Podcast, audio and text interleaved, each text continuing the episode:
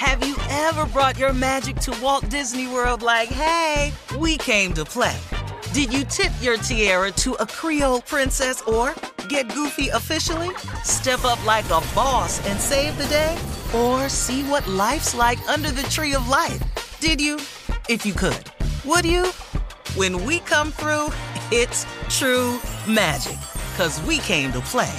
Bring the magic at Walt Disney World Resort. You know you've got a comeback in you. When you take the next step, you're going to make it count for your career, for your family, for your life. You can earn a degree you're proud of with Purdue Global. Purdue Global is backed by Purdue University, one of the nation's most respected and innovative public universities. This is your chance. This is your opportunity. This is your comeback. Purdue Global, Purdue's online university for working adults. Start your comeback today at purdueglobal.edu. L A S I K, LASIK.com. Have you been thinking about LASIK but not sure if you're a candidate? Just go to LASIK.com slash quiz and take our free candidacy quiz. In just a few minutes, you'll know if LASIK is likely right for you. And if it is, we'll connect you with experienced LASIK doctors in your area. Start your journey towards 2020 vision. Take our free candidacy quiz at LASIK.com slash quiz. Yeah, LASIK.com. Easy to remember, so you know where to start. L A S I K, LASIK.com. Yeah. Welcome to J.Ill, a production of iHeartRadio. Yeah. What's up, everybody? Welcome, welcome oh, to J.Ill podcast. This is Jill Scott, and I'm here with my sister friends, Aja Graydon Dantzler. That's myself. Mm-hmm. Hello, everyone. Yeah, hi. And the lovely Laiya St. Clair. I felt all that stretch, Jill. I felt, Oh, I felt, I felt it. I know it's the, it's the episode. I listen. Let's go. Mm, Let's go. We've been Let's waiting. go. We've been on. This has been the wait. The wait Yes. is over, darling. Okay, I'm not gonna make you wait anymore. Yes. I, I was. I was about to share a whole story, but I'll tell you later. well, uh, welcome everybody. Um, we have an incredible guest here today. Her name is Kika Keith. I love your name for Kika. Kika. Ooh, it's got attitude. It's got mm. spunk. Oh. And- wait, yeah, Kika. Oh, Kika Keith, please, Laiya, if you'd be so kind as to share these accolades of this lovely, lovely young woman. I just first have to share a story because I understand that I live in Los Angeles, right? It is not a majority black place. And when I lived in Hollywood, the one reason that I was scared to leave was because I had a black dispensary, a black owned dispensary. This is not something you hear a lot, period. Better yet, in Los Angeles. So when I moved to Leimert Park, and I cold walked down the street because I passed by a dispensary that had a big gorilla on the top of it with a lot of colors. I was like, well, all right, let me just stop and see what they got. I walked in. It was the most beautiful thing I'd ever seen. And I'm talking about the colors. Never, I've been in a lot of dispensaries. Yes, I'm telling the truth. I've been in a lot of dispensaries, but the color, the the friendship, the feeling of culture. I'm talking about a dispensary, y'all. When I walked in, it changed my life so much that every time I have somebody that comes out of town, I'm like, let's walk up the street and let's go. Well, it just so happens on one particular day, I bring my godmother, Deanna Williams, who's been a guest on this show. I said, let's go to the dispensary. I'm about to blow your mind. We walk in and we see a familiar face named Marco Barrio, who happened to be the manager of the other black dispensary that I had moved from in Hollywood. And he goes on to tell me the story of the owner of this place and the story of the struggle of how this place came into fruition in this neighborhood. People fought to make this happen, to make this dispensary here. There's a video when you walk in that gives you the short of the story and the celebration with Yoruba priests and priestesses about how they made this happen. And so Marco walks us to the office to introduce us to the woman who has founded this lovely space with her mural on the wall outside of the 7-Eleven. I'm sorry. And her name is Big Kika. Big Kika's presence, she's not just an entrepreneur, she's an activist. She has been in this community for a long time doing amazing things. And now she has brought all kinds of peace to the community. Ladies and gentlemen, not just Kika Keith, Big Kika. Big. Big Kika. First of all, I'm gonna, I'm gonna keep my thoughts to myself, but baby, Listen, listen. it's the big for me. It's the big for me. That that tells me all the things I need to know. You should you should have led with that. So I should have said that when Jill and Aja displayed that they want, and Amber said that they wanted to do a show about cannabis, weed, whatever you want to call it. I said, I have the person. I don't know her, but I'm gonna get her here. Yeah. And, and here she is. And here she is. Round of applause. Yes. Come on, y'all. What a blessing to be here. Thank you for being here. Uh-huh. Wow. You you own the first black owned dispensary. I mean, I would assume it's the first woman female owned black woman owned dispensary. Damn. Yeah, and it is. You went hard to paint, huh? Yeah, very intentionally, and it is the first black woman owned. Um, there are some pioneers, black men that came uh, before before me, um, but yes, um, you know that was a part of the mission, not to be the first, um, but to knock the doors down. Come on. Yeah. yes. So can you talk about this? Can you talk about this story when you walk in the when you walk into your shop and you do see this video? A lot of people weren't there. They don't know the story of your struggle and how you got into even this world. Can you just break that down for us a little bit? Yeah, you know, I always like to go back to my roots um, because it was my parents and their profound love for Black people and Black history and Black culture that they just ingrained in me since birth. Um, and so when I learned about the opportunity for recreational cannabis in Los Angeles, I was like, wait a minute, there's actually laws in the book that will benefit Black and Brown people who suffered the devastation from the war on drugs. And I was um, born in Pennsylvania, but raised in Los Angeles. And, um, you know, I witnessed that um, in South Central LA. And I witnessed the fact that I had to take my daughter to 10 different schools because the schools in my community um, were not adequate. And we know where all that stems from. And so when I learned about the opportunity to get a license, um, it really was to be more about more than just myself, to help as many of us get through and cross the finish line. I had a um, beverage company prior to entering into um, the cannabis space, Gorilla Life.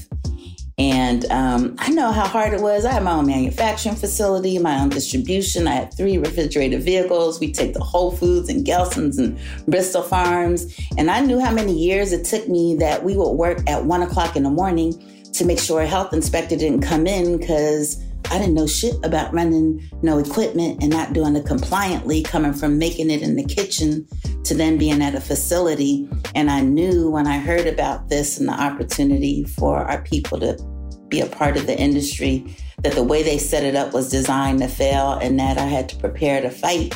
And I figured I'm fighting for my ancestors that couldn't be a part of the cotton industry, tobacco, alcohol, you name it, up to the tech industry um, everything. They've kept us out of it. And this was the first time that there were actually laws on the book to give us priority with licensing. If you came from inner city communities that were disproportionately affected by cannabis arrests, if you had a cannabis arrest or conviction, if you were low income, those were the qualifiers to be a part of priority licensing.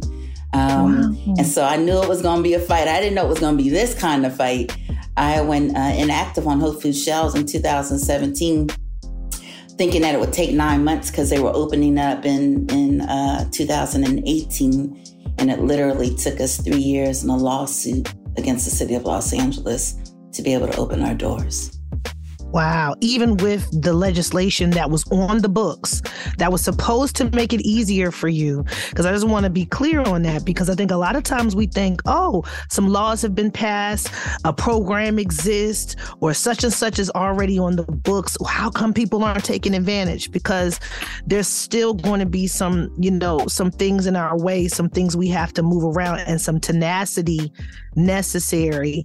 And I'm sure also a massive financial you know, burden because we talking about lawyers are not free, court costs are not free, and obviously the licensing itself is not free because I, you know, and please educate me because I think the last that I heard is that even the license itself is is very expensive that it's a it's a huge financial undertaking. And so you know that in a lot of ways that can leave a lot of our entrepreneurs out of the running from the gate.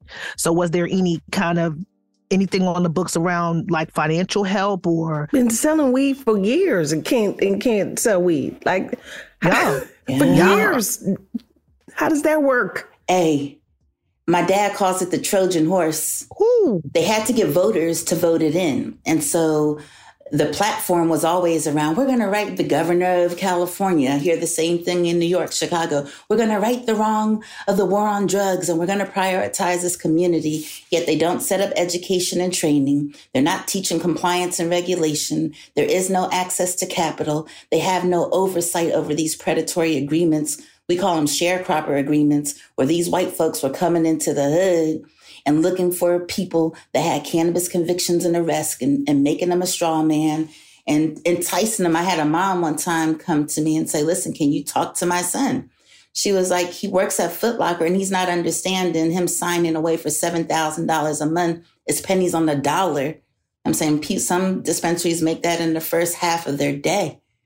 Um, and so it was very obvious, which is why I had to end up really standing in the position that I did, how much of a political game this was. And it was really about once they passed that law, every single month changing little words in the law to make sure that we couldn't get in, just to say that they gave us the opportunity.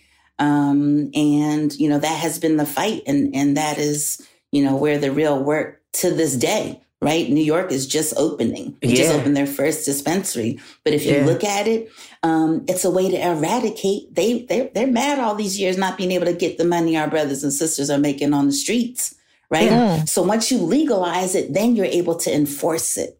And so that has become the game. In LA, they had $10 million allocated for education and funding. Um, but as soon as they started it, before they opened up the social equity program, they moved those funds to enforcement.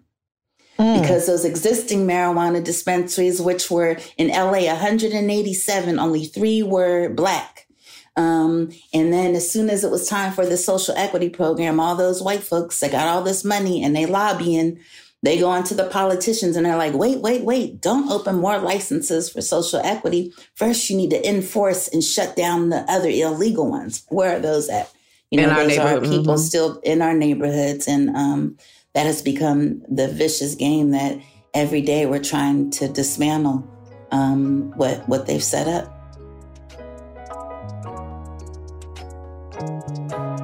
More real talk after the break. Have you ever brought your magic to Walt Disney World like, hey, we came to play?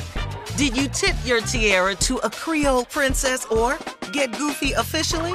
Step up like a boss and save the day? Or see what life's like under the tree of life? Did you? If you could. Would you? When we come through, it's true magic. Cause we came to play. Bring the magic at Walt Disney World Resort. L A S I K LASIK.com. Have you been thinking about LASIK but not sure if you're a candidate? Just go to LASIK.com slash quiz and take our free candidacy quiz. In just a few minutes, you'll know if LASIK is likely right for you. And if it is, we'll connect you with experienced LASIK doctors in your area. Start your journey towards 2020 vision. Take our free candidacy quiz at LASIK.com slash quiz. Yeah, LASIK.com. Easy to remember, so you know where to start. L A S I K, LASIK.com. I'm Katya Adler, host of The Global Story. Over the last 25 years, I've covered conflicts in the Middle East, political and economic crises in Europe, drug cartels in Mexico. Now I'm covering the stories behind the news all over the world in conversation with those who break it. Join me Monday to Friday to find out what's happening, why, and what it all means. Follow the global story from the BBC wherever you listen to podcasts.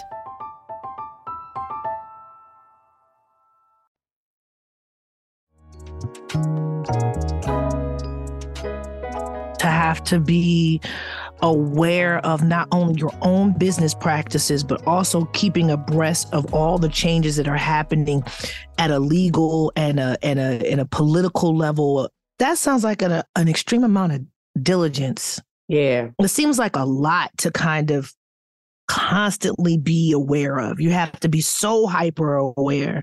What are some of the kinds of like the coalition, right? Like I have a coalition or Yeah, what are the things you have in place that are like helping you? What are your supports? What are the things you have that are helping you to stay on top of all of that? Geez, um the community um, when I, like I said, when I, I realized that early on, we started having uh, classes in coffee shops in Leimert Park, you know, where we were literally, remember Cherie Franklin and a group, we would go down to Denny's on Crenshaw at midnight after the kids were asleep, and we literally printed out hundreds of pages of the regulations. Wow. And we would read them and reread them, and then we would create cliff notes. Once we made the cliff notes, then we started holding classes, and the next thing you know, 10 turned into 20, turned into 30. And these folks, even the neighborhood councils, um, because we I also knew these tax dollars were supposed to go into our inner city communities. That was the other sales part, right?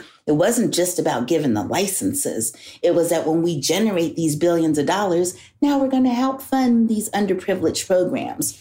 So they weren't doing that. And that became the next biggest effort is going into the neighborhood councils. I would go to the block clubs and educate the elders and tell them like it's not just us getting licenses. Y'all need to fight for these tax dollars. And they became the coalition. I started Life Development Group.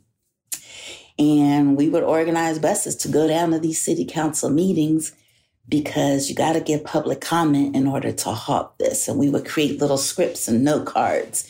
And we would consistently have 20, 30 people that would rotate in and out. Um, it took me two and a half years to even get to licensing. So we turned our dispensary because you had to have a property in order to apply. Another trip back, $12,000 a month was my rent on an empty building. Right. No business um, going in and out. So no business going in, but you had to have a property in order to apply. Wow. Right? So, you know, fortunately I had an investor early on that was vested that helped fund me not working and fighting and whether it was getting the buses or whatever um, was needed because he knew that that was the only way we were going to win. And so that allowed um, us to educate the community and actually created like grassroots lobbyists. Mm. Um, and so I call our dispensary Gorilla RX the house that people built um, because we would not be here if it weren't for the fact that those people heard what I was saying, took it on, and became a part of the force that made sure that not just myself, but hundreds of others were able to open their doors. So level headed. Yes. Yeah. So level headed and, and the the completion, going to the completion. We we get a lot of big ideas and go, oh yeah, we're gonna do that. But then you realize how hard it is. And the first, you know, seven people turned into three. And then those three turned into one. And then it's all over. You're starting all over again. And then the legalese of it all like, yeah. oh, if there's anything I hate to do, is sit in front of any kind Ooh, of contract. Now you're talking legislation. Oh my God. Wow. Yeah. And and then the nuance is the changing of of, of words would, would, change the entire law. Come on. I, I, I'd say it's like the King James version of the Bible, right? Like they deliberately mix up words to complicate it for us. And look, 95% of these license holders across the nation are white men. Yeah. Um, and so I, I don't say Not that in, in, any particular yeah. way other than the truth of the matter. You say it as it is because it, yeah. it is it is what it is. Sorry. Come on. Yeah. Now they have lobbyists, they hire attorneys and advisors that do this part. You you said it earlier. I was like, I did not come in. I'm a I am a serial entrepreneur. I love business. I didn't come here to be a politician or do policies or lobbying mm-hmm. and how mm-hmm. much time it took out of where I should have been using to build my business. Yeah. But it's it's the weird kind of necessary tax that you have to pay as a black entrepreneur where you just gotta you gotta play all these roles. And We're in the music yeah, we're in the music business or in any other business. It's the same thing. It's like yeah. you you sign up to sing songs, you end up doing nine thousand other jobs. It's and, just in order just to kind of stay competitive and in or to stay alive. Not even just competitive, but just to stay present. I think it's just like it speaks to what it is. But can I just say this? It needed, and everybody knows I'm not I'm not unique in this thought but it, it took a black woman to jump in there. I'm sorry, it's just a fact this this is what really in the end of the day what people miss is the true kind of core of what feminism really is all about and how black women invented it. Because the idea around the empowerment of community based on need and vulnerability is an understanding that at the core that black women understand to the bone marrow. This is how we're just wired. We're wired to understand the needs of many. We are wired to understand that our success really doesn't mean anything if everyone else around us is not able to maintain and sustain in the same ways. We're understanding this. So it's like the idea of being a black woman entrepreneur has to exist in this space. So I want everybody to be really, really careful to listen mm-hmm. to what Kika is saying mm-hmm. because right now we have a lot of misunderstanding around black excellence and generational generational wealth and a lot of LLC talk. Mm-hmm. Let's make sure that we listen to what she's saying. You cannot have, you cannot be entrepreneurial or business minded if you're not community minded. Mm-hmm. If you are not mixing those two things together, if one thing does not inform the other, then you're not making any kind of systemic change. You are just simply making dollars for yourself. And yeah. you simply making dollars for yourself has nothing to do with the encouragement, the empowerment of the community that's going to come behind you. She said specifically that this was about not being the first, but opening up the doors for mm-hmm. other people. That is a key thing. Simply being the first doesn't mean that you have done opened up a door. Being the right. first is just being the first.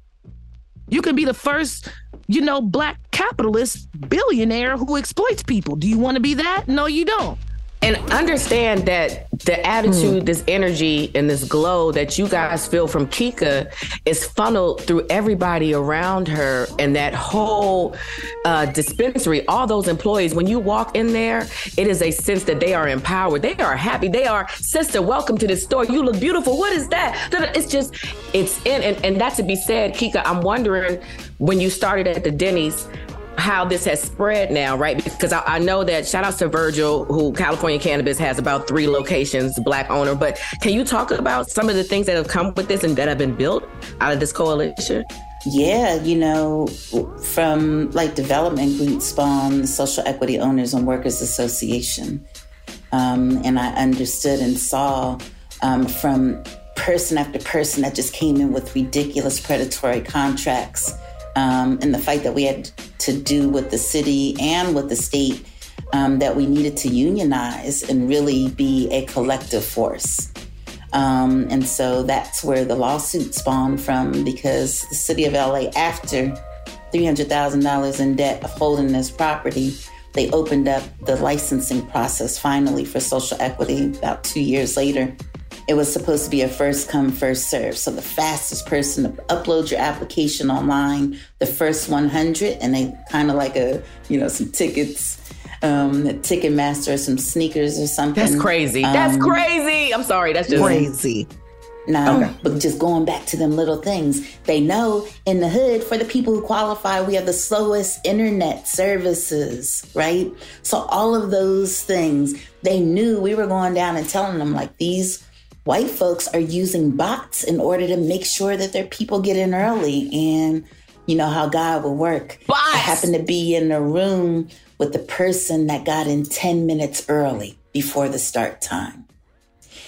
And as God will work it, I had organized about 30 people were in a room that we were all looking at the clock and going to do our application at the same time and we have folks screen record their application. So we actually had the video recording when the person so got smart. in 10 minutes early.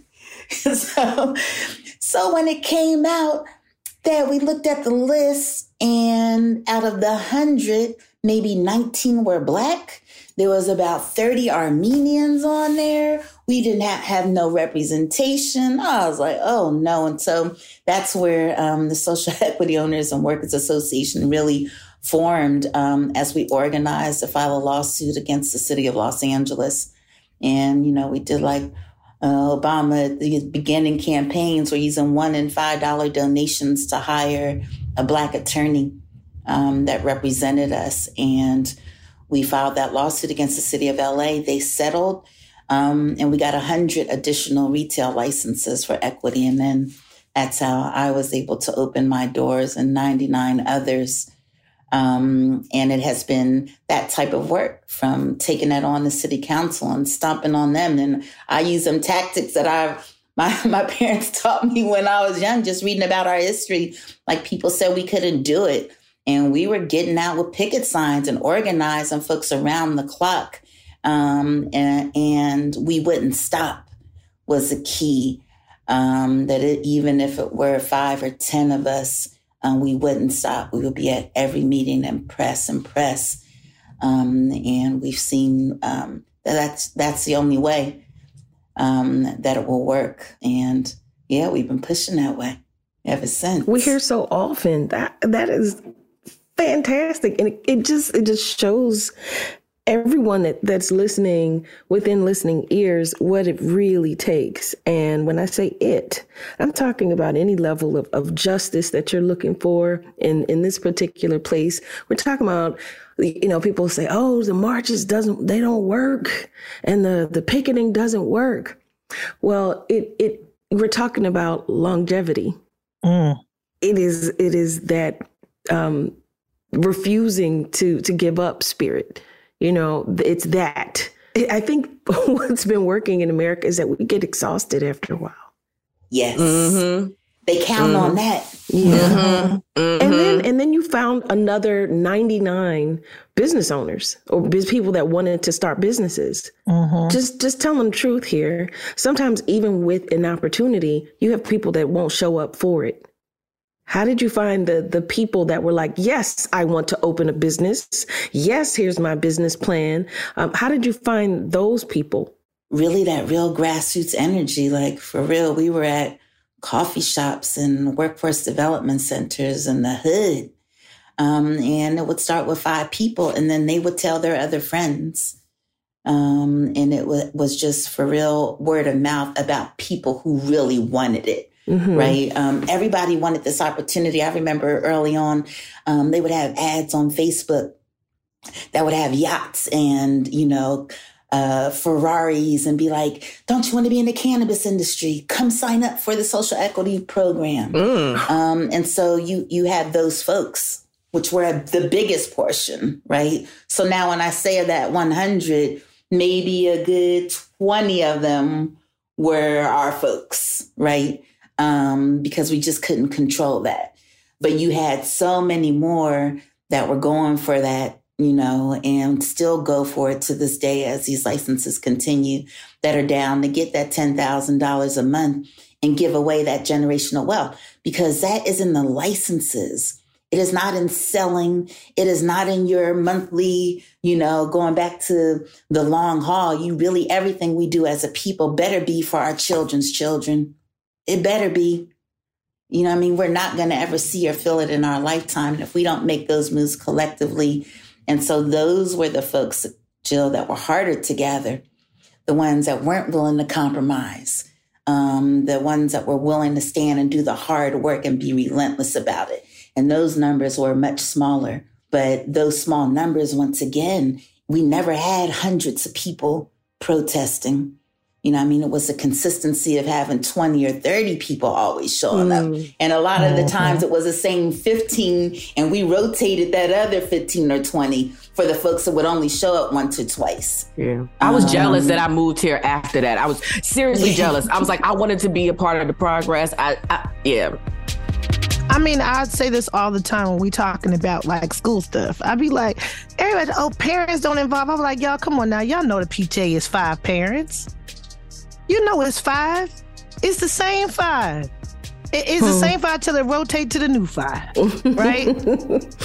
and it's like and, and and I think a lot of that also has to do with you know um, not to make excuses or anything like that. I do think that black folk are tired and they are you know and they don't always have the the the time the money the energy the education. And, and that's one thing i just really just sticks out for me that's like sticking on my heart is the education piece. Because i think that's what motivates people. People feel motivated when they have understood the full grasp of what they're looking at and they can actually see themselves as a part of it it's like mm-hmm. if if they don't understand it then it's just it just always ends up being a pipe dream you know like it's just a thing that exists out there that people say you can have, but then when you get there, you're like, no, I don't actually see myself there because. And people are counting on you feeling that way too, so they can be the ten percent or one percent isolated. Yeah, isolated from mm-hmm. the reality of things, right? Mm-hmm. And this is one one thing I, I think that is really valuable about what you're saying, or at least what I'm getting from what you're saying, which is inspirational for me, is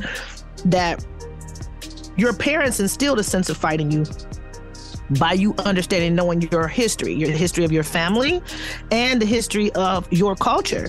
And that's why that's super important because you can never know what your child's life or what the children in your community's life is going to be like in the future. You don't know what business they're going to get into.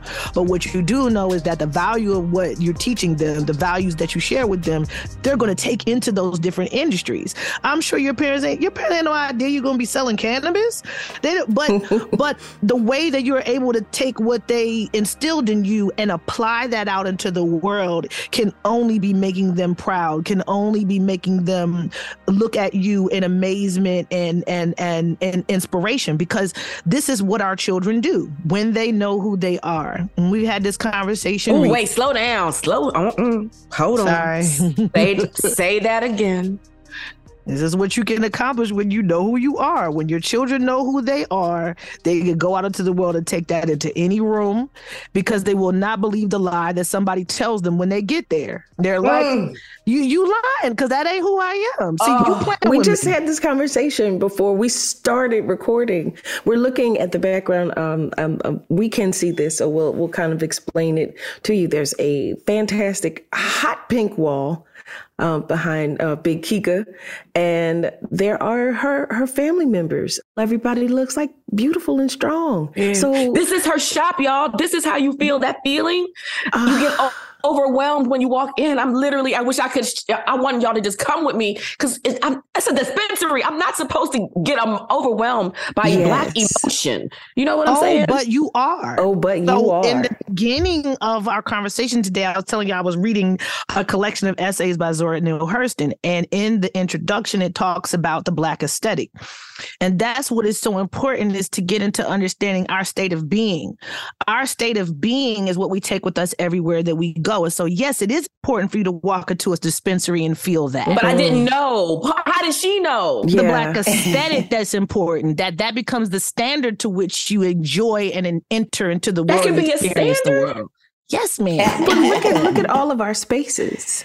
Look at all of our spaces. We have our hmm. ancestors on the wall. You know, we're we're like-minded hmm. people in that way. And and I know for mm-hmm. certain when there is a legacy involved, legacy yes, but when you also like they just said when you know who you are, it matters that much more.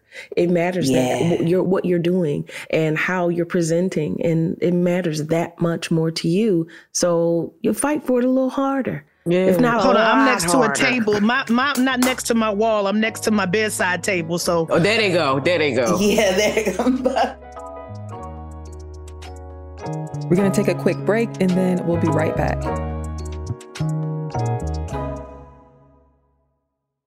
Have you ever brought your magic to Walt Disney World like, hey, we came to play? Did you tip your tiara to a Creole princess or get goofy officially? Step up like a boss and save the day? Or see what life's like under the tree of life? Did you? If you could. Would you? When we come through, it's true magic. Cause we came to play. Bring the magic at Walt Disney World Resort. L A S I K, LASIK.com. Have you been thinking about LASIK but not sure if you're a candidate? Just go to LASIK.com slash quiz and take our free candidacy quiz. In just a few minutes, you'll know if LASIK is likely right for you. And if it is, we'll connect you with experienced LASIK doctors in your area. Start your journey towards 2020 vision. Take our free candidacy quiz at LASIK.com slash quiz. Yeah, LASIK.com. Easy to remember, so you know where to start. L A S I K, LASIK.com. From BBC Radio 4, Britain's biggest paranormal podcast is going on a road trip. I thought in that moment, oh my God, we've summoned something from this board. This is Uncanny USA. He says, Somebody's in the house, and I screamed. Listen to Uncanny USA wherever you get your BBC podcasts, if you dare.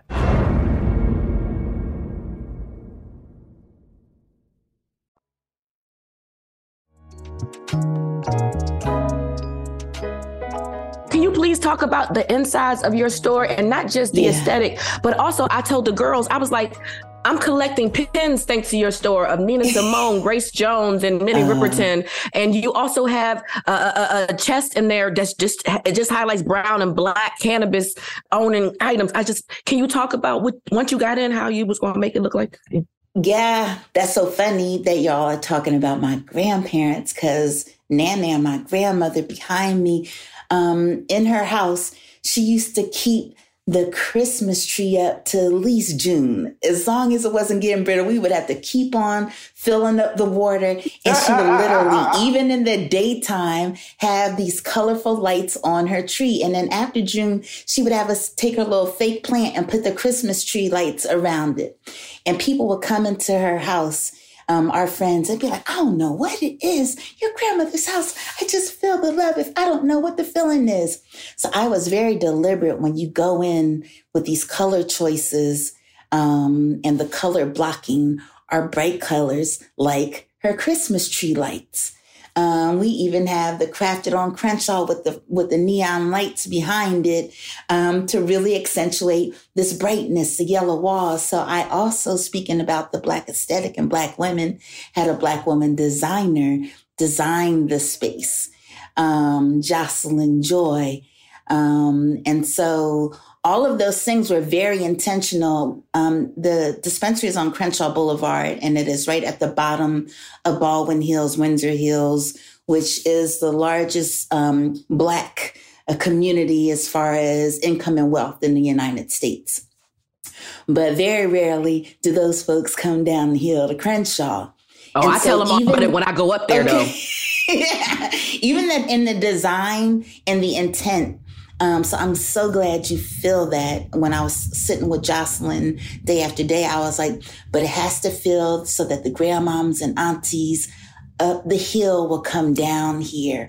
Um, and so that was always the intent for our people and the intergenerational mix that we would really purpose from um, having our product in Whole Foods and health food stores, and that just being the name is Gorilla RX Wellness Co.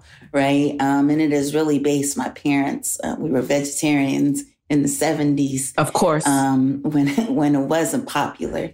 Um, and so that's just my whole being and what I wanted to give to the community. So even in the design, a part of that was I wanted to feel like you're going into a Whole Foods or GNC vitamin section, right? And so unlike stores that are typical like Apple stores, they kind of set up dispensaries nowadays are really sterile, all Mhm. white and glass boxes.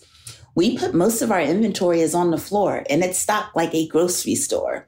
Um, so when you're walking in, you don't feel that inhibition about asking. You're met at the door by a product specialist.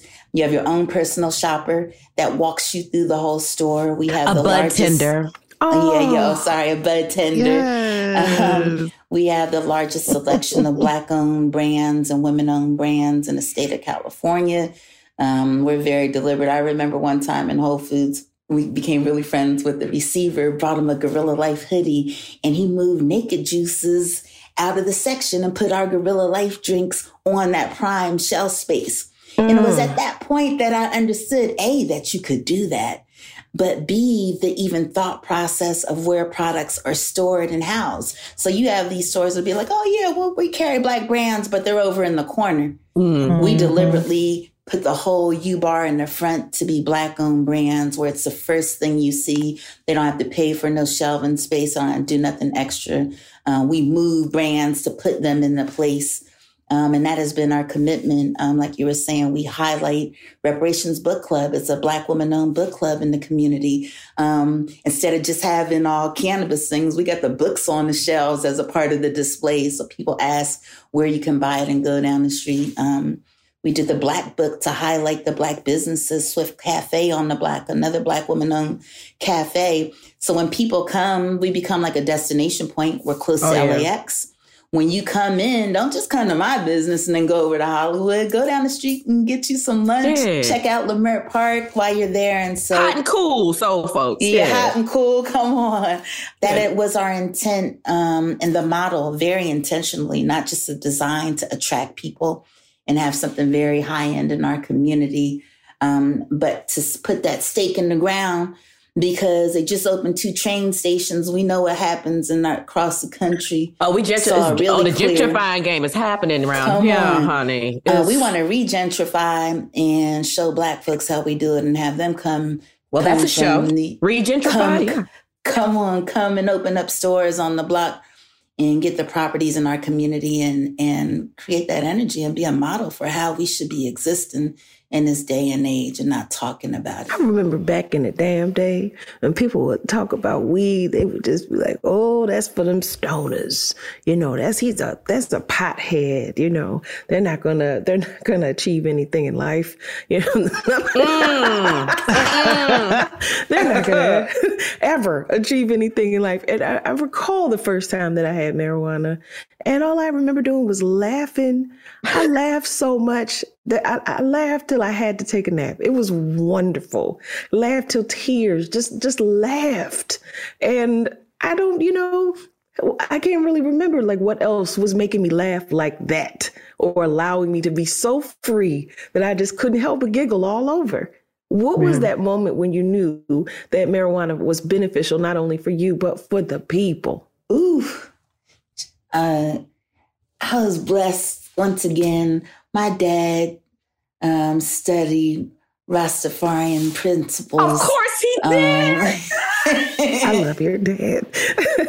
so it was in my household growing up, and it was always such a very spiritual and intellectual connection when I would see them smoking, right? They would be at the round tables, yes. like some war rooms in the house. And my dad would have groups of people in there having all kind of conversations and teachings. And that was, you know, like in the native community, um, that peace pipe, but it was something that just generated for me what I witnessed, um, just such greatness uh, and joy. Then they were sitting around laughing and talking after that. And so my relationship, my mom calls it holy. Um, mm. my my relationship with it, and I have three children their relationship with it um, is, you know, very spiritual and, um, like you're saying, Jill, a sense of joy. And so I, I never had those stigmas. And that has been a part of my quest is to fight those because I know how we use it, um, you know, not just uh, smoking it, but for the topical purposes. I know when I give it to folks that, you know, I've been on chemotherapy and talking about my mom doesn't have an appetite. She can't eat. You know, I know for folks that are suffering from PTSD and depression and anxiety that come in the store just like mad, but as soon as they get that bag in their hand, you can feel that weight um, lift off of them. Um, and so I've always seen it as very transformative. And I'm always pretty, I guess, raised pretty counterculture. I've never fell into those stigmas um, ever in life about weed. They be trying to say cannabis. That's a word. It's about so many things that when you don't have the stigma, yeah. The biases and the opinions don't affect you because you don't have it. Don't have it. But that's political too. And and that says a lot about out of the box parenting also because I think a lot of times we talk about parenting and we've talked about it on this show. All of us have experienced this from a lot of places is that people will you got to parent this certain kind of way and it's like look at what happens to your young people when you don't instill shame around certain things, yeah. when you're not afraid to allow them to understand and see what it takes to oh, do oh, yeah. what it is you're asking them to do. You cannot raise revolutionaries if you're not revolutionary in your thinking and in Listen. your doing. You have to say, you have to do so that then they will say and do, and it's second nature. I just, my God, today. The first time I smoked weed with my grandmother and my father father, it's mm. life changing. That that moment, that breakdown of a wall, I'm yeah. just saying, it's it's it's life it's life changing. Yeah. Okay. Well, I was also going to say too. Don't forget there was a documentary, and it's funny because me and Virgil have debated over this documentary, "The Grass Is Greener," that Fab Five Freddy did. And it's funny that we put stigmas on things because at the end of the day, Aja, that stigma just comes from one of your favorite phrases, white supremacy because based on based on the history of marijuana and it being you know, kind of associated with black and brown people, that's all of a sudden it's associated with us. So it's bad. And so we take on that because whatever the white man say, say is the law. And so now we telling our, our kids and stuff, that's bad, that's this, that's that. But that's crazy, right? When you mm-hmm. think about it, it's it always brought joy, but because it brought joy initially to brown and black people first, that's a problem. Look, I came home that night after after having them trees with my girlfriend.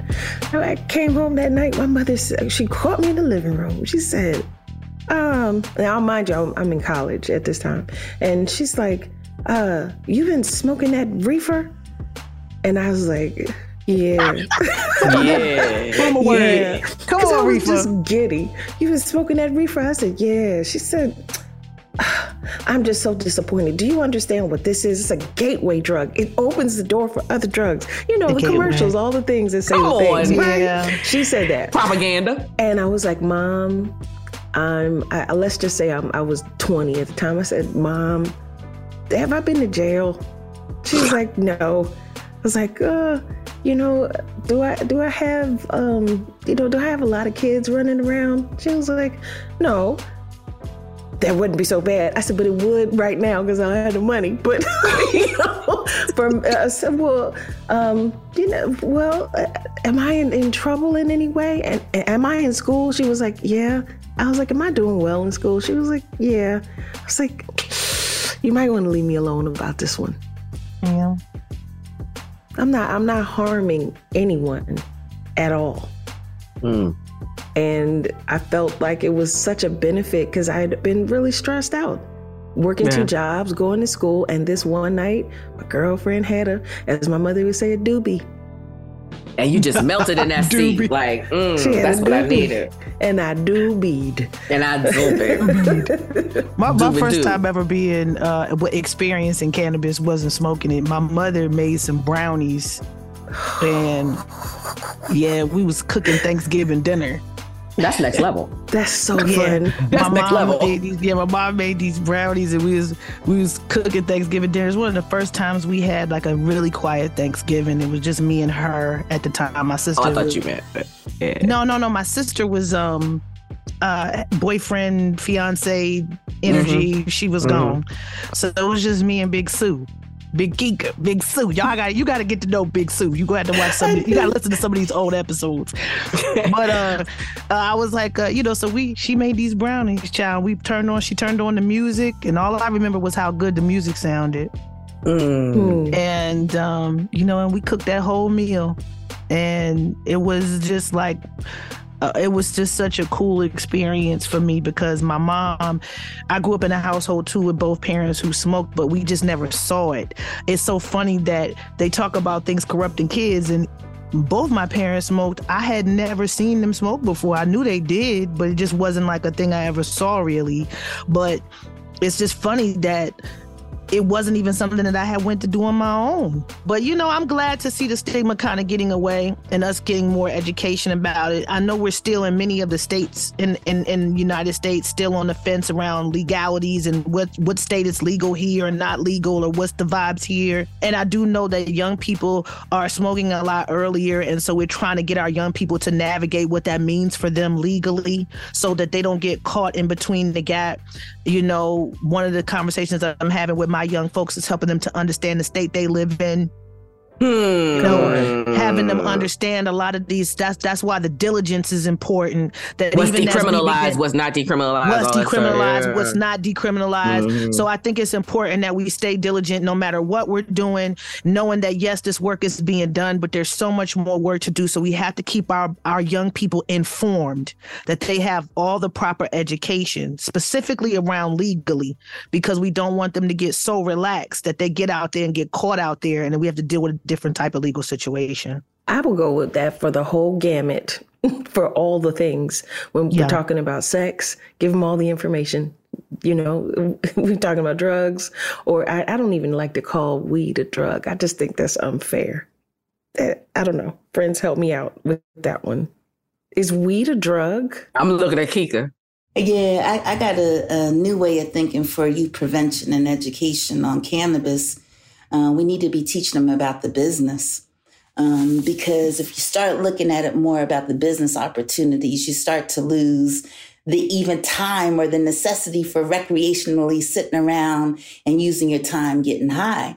Um, and when I say the business, it's just not the licenses. The Okay. ancillary side is so transferable, whether you're an electrician, whether you're a carpenter, whether you're in marketing, whether you're an accountant, lawyer, if you go into the niche of cannabis for any of those things. You know how many facilities have to be built right now that you need to know the right lighting for cultivation. If you just learn that one thing, you can take that. You know how many people are looking for skilled people in that area, even in the workforce. Cannabis is the fastest growing workforce across the country, more than nurses, more than EMT, more than electricians, um, the fastest growing industry, right? And so I would say to those young people early on, start and start investing your time reading and getting a part of and figuring out how you're about to game this damn system and be a part of the industry. Because I promise you, the reason why I fight fight so hard is because I know that I'm a part of being what's going to be in the history books and all realness of this. This is a brand new industry. We had the mayor of London come down and visit our dispensary, and he did a What? trip. Yeah, about uh, three or four months ago. Um, and he visited about five licensed facilities across the country. They selected ours in Los Angeles as the only dispensary that he visited to be able to have an understanding of what this would look like to legalize um, in London. Because people So don't think about global legalization and how where we What? are in the sense of global legalization. Yes. and the brand newness of this industry, y'all. So when we learn these regulations or we understand and we start just participating, listen, you don't even got to do a lot of stuff, but just start being engaged because you'll hear the opportunities of where you can be business planning. You'll hear the opportunities where you can. I'm, it's crazy, y'all. That's the reason why I fight so hard. That's the reason why I stay in this because I do know what will happen 20 or 50 years from now in this moment in time. And so for all the black people, specifically black people, you know, great for everybody, but black people. No, we were listening, The most, Oh, we we got listening. the we, we've been the most incarcerated. We've been the most disproportionately arrested. We've been the most to lose our lives. We had the highest number of children in foster care because of the war on drugs. It is our obligation to be involved. It is our obligation to spread the word that these tax dollars, these licenses, and our skill set be used and co-opted and work together. And you gotta have a team. I'm a year and four months in, I got 47 employees, right? on. 95% come from my community. Um, and so the opportunities that are there, um, we're working. Actually, we just acquired the building next door to us to open up a mock training Yes, facility I for to talk- retail. yeah, Gorilla University, uh, liken it to McDonald's University. And this is also for formerly incarcerated, right? Is that what I read? Oh Like- yeah, yeah, yeah, yeah. Yes. Yes. Like creating that pathway. Look, we know the same these laws are new. And that's how they're basing the whole industry, right? Yeah. So cultivation, you need a skill set, right? To not how to cultivate. Yeah. Yeah. Everything else are learned thing and it's the rules and regulations. Um, And so I just continue to encourage all of us that wouldn't think twice about it, just to understand how we can work cooperatively. And it will take a collective unit of us to do it because it is expensive to get in. Um, but that's, you know, that's the easy battle um, if we work together. And so that that's really critical, y'all. More conversation after the break.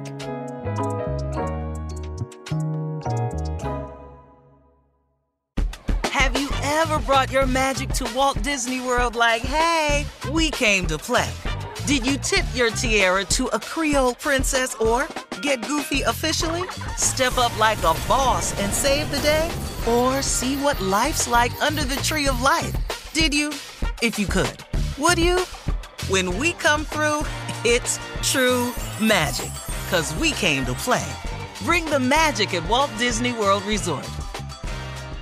L A S I K, LASIK.com. Have you been thinking about LASIK but not sure if you're a candidate? Just go to LASIK.com slash quiz and take our free candidacy quiz.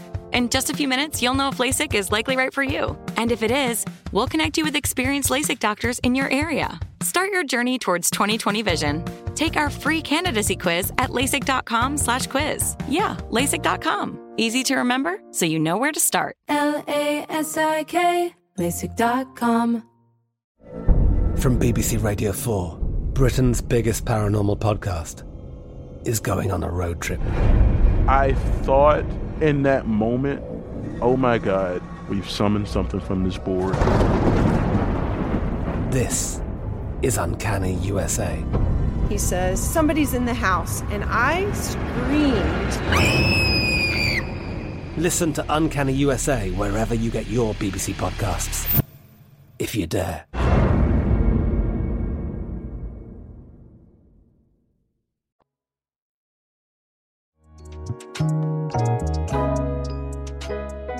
Can you at least give us like three either organizations or uh, pages that we should be following to be a part of the solutions, to be a part of the cult, like all all the things? Yes. Uh, cannabis.lacity.org. Mm-hmm. Um, that's the City of Los Angeles Cannabis Department. Um, cannabis.lacity.org. Um, and when you click around and you go into the regulations, there's a social equity report that was written. Um, find that social equity report and read it. And it tells, it does a great job of concisely saying why we're here, the methodology of why social equity should be created based on these disproportionate arrests. And when I say that, break it down. LA is 8% um, Black folks, but we represented 40% of the arrest right? So when I say disproportionate, Yeah. um, but then it also tells you all of the components. It tells you the cost of starting up these businesses. It Mm. tells you the pieces that are necessary in every community if we want to start or actually press our city folks to have these sort of laws and regulations in place. To me, it's like the Bible of how it should have been executed. And LA did the complete opposite of everything that was in that $300,000 report. But to me, that's a great way, a simple way for us to just start grasping what it is. Yeah. If LA did it wrong, I'm, I'm. It sounds unhopeful for the other states who are so far behind. No, but I think what she's saying is that if you look at what that framework is, it's a good Uh. place to start as you advocate in your particular city or state. Okay. Okay. That even though they didn't actually do it, the plan Yes. is good. This The plan okay. is good. And then obviously, look, every state has different laws, and the, all of those Mhm. things have to Yes. be considered. Um, definitely shout out to all the the people that are in school currently or working in agriculture. That's that's a big one. Yeah, And that's what she's talking about skill set. Yeah. Yeah. Yeah. And shout out to I just want to shout out to Tara Martin, one of the sisters that was in the the fight to help lobby for Jersey and other states to uh, become recreational. Cause we in there, y'all. When we know when we see the sisters, we gotta say their name, like because Yes. nobody Oh, else, nobody else will. hundred percent. Now Yeah. we do it and recognize too that it will open up federally sooner than later. Um, and it doesn't take a lot of us, but there's a few of us in each one of these places when it when we're allowed to have interstate commerce, our ability to connect and work together um, is how we create this ecosystem of the supply chain within amongst ourselves. And that's why we continue to educate. Um, also, lifedevelopmentgroup.org is our website. And we just, I just like to be a resource. Y'all come through to the dispensary, tap in anything that I can share once again and being the first. It was to be able to have the blueprint to then say, okay, y'all, this is how I did it. I know. We just want to continue to support you beyond just coming to the store too. So, and that's a lot of with a lot, all of our black businesses. Like, yeah, we support by coming to the store, but if there's other ways to support, Oh, we need to know. Yeah. I love Yeah. the fact that we that that you circle back to business, you circle back to community, you circle back to these things and move away from the individual and remind us of what's necessary for us to do moving forward. I just really admire you in every way. I didn't know you prior to this interview and I feel blessed and grateful and honored to have gotten to hear what you had to say today. Truthfully, it's such a good reminder. It's a good reminder because I think in this kind of capitalist society, we can really get really down about the possibility of what it looks like to be successful. What does it look like to um, be in business? What does it look like to grow community?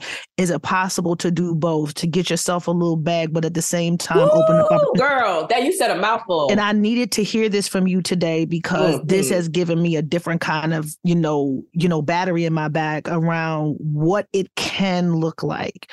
And I just encourage everybody to continue to use your imagination because I think what happens is that that imagination gets stifled. Mm-hmm. You can't see that a thing is possible. You just you, you convince yourself it's just not going to happen. So I just am grateful for you today. I really am. Mm-hmm. I'm grateful for mm-hmm. you. I'm grateful for your ancestors. I speak their names without knowing them, and I just thankful Ooh. for them too. You better say these words, yeah. Aja. They they did a thing, child. They did a thing. Nanny did, Nana did a thing, okay? Come on. Give thanks. And, and you just touched on something that I believe is the core of how I move. And what I've seen is this is the fourth business that I've started. Um, but this is the one where uh, it was always about after Sweet Strings um, and losing my, my music academy. It was always about, let me go make this money and then I can go give back. And I had to take a different approach um, because it wouldn't work with just me being here standing alone. Is that let me give back while I'm building. And every time I stay centered on that, the universe opens just miraculous doors um, that is not anything about my work. Um, and I would say and challenge us all to be able to figure that out and to challenge ourselves to not wait um, yes, for the give back but figure out for the work that we do how it can align. Like I said, I had to write the cliff notes for myself. So then why am I not sharing the cliff notes at the same at the same time that I'm learning it? What we often do is wait, wait till we accomplish it. Everything. Now, now yeah. I'm give you a tidbit and worried about them someone else that I'm giving that to compete and knock me out. Um, but it really is important. And I think the other side of that is my mission has always been to find this for profit that funds my nonprofit. And I came to cannabis because I intend on opening up Sweet Strings again in our music academy um, for the kids. And so that is really what motivates me when I want to sit down and, and get tired. Um, it's that this has to work um, because we have to be able to reinvest and fund those things that really make a difference for our children. Our hearts are full. Proud of my neighborhood. Man. If you might do me the honors of allowing me to read the mission. Oh, yes, Angel. Let's. All right. This is the mission for Gorilla RX Wellness, correct? Yes, right. We are the physical manifestation of Black feminine resilience, power, and creativity. We are the advocates for those fundamentally oppressed by America's unjust criminal justice system. We are the future legacy of healers, hustlers, and history makers, diligently honoring the strong women who came before us we are the promise of a brighter, more equitable future in South Central LA, and might I add, myself, the world. Y'all, y- y'all take care. Oh, blessings, y'all. Blessings. That's, I mean, that's all I got. That's really it. Our hearts are I know, full. Jill. I know. We've been educated in so many ways. Please remember um, to rewind this and play it back and slow down and take the cliff notes. Take the cliff yeah. notes. None of us here at J.Ill know everything, but we're learning as we grow. And it is a pleasure to share anything that we're we're learning with you. Thank you so much, y'all, for listening. Peace. How do you eat an elephant? One bite at a time. Hello, listeners. It's Amber, your fearless producer here. We have been so excited to get this episode to you. Black women really do get us higher.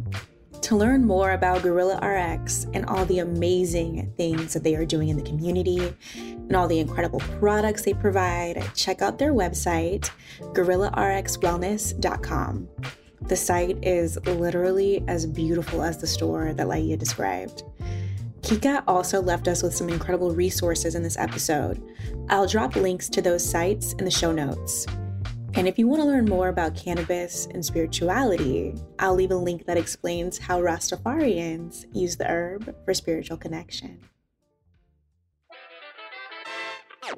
Yeah. Yeah. Yeah. Hi, if you have comments on something we said in this episode, call 866 Hey Jill. If you want to add to this conversation, that's 866 439 5455. Don't forget to tell us your name and the episode you're referring to. You might just hear your message on a future episode. Thank you for listening to Jill Scott Presents J.Ill, the podcast. Yes, Karima. I'm sorry. You distracted my whole show, mommy, when you walk by. You distracted the whole show. Maya's mama just walked Abs. by and her abs were giving what needed to be gave. Yes, Karima. yes, Karima. Yes. Come on over. Yes. I'm sorry, y'all. For those who are listening, Laiya's mom is at work. She's amazing. We want to give it up to Big Karima. She came through there, and showed us her ab work, and it was fantastic. Fantastic. J.Ill is a production of iHeartRadio. For more podcasts from iHeartRadio, visit the iHeartRadio app, Apple Podcasts, or wherever you listen to your favorite shows.